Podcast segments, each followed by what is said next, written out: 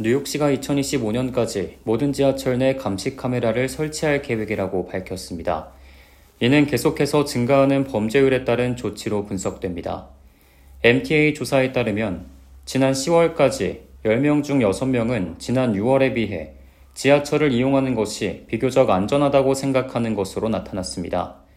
뉴욕시경이 발표한 통계에 따르면 지난달까지 전체 범죄는 전년 대비 2.5%가 감소한 것으로 확인됐습니다. 이에 대해 뉴욕시경 측은 뉴욕시 지하철에는 매일 1000명 이상의 무장 경찰관들이 배치되어 있다며 뉴욕시경은 계속해서 앞으로 더 나아가고 있다.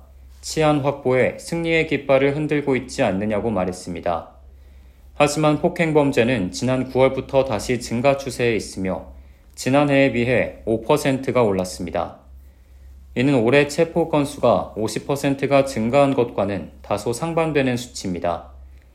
이에 대해 뉴욕시경은 체포된 이들이 대부분 중복된 사람들이기 때문이라고 설명했습니다. 그러면서 체포된 모든 이들이 감옥에 가는 게 아니다. 우리는 동일 인물을 수백 번 체포할 때도 있다고 덧붙였습니다. 지난 11월 28일에는 랄프 에비뉴욕 시라인 전철 안에서 총격 사건이 발생해 두 명이 사망했으며 용의자는 지난주에 체포됐습니다. 이에 대해 리차드 데이비 뉴욕시 트랜짓 회장은 용의자를 검거할 수 있었던 건 지하철 내 감시 카메라들이 있었기 때문이라고 말했습니다.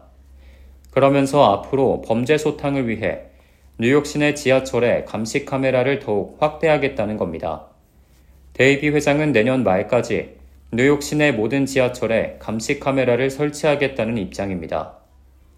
데이비 회장은 감시 카메라가 설치됨으로써 범죄자를 빠르게 검거할 뿐 아니라 애초에 범죄를 저지르지 못하도록 할 것이라고 말했습니다. K라디오 박하율입니다.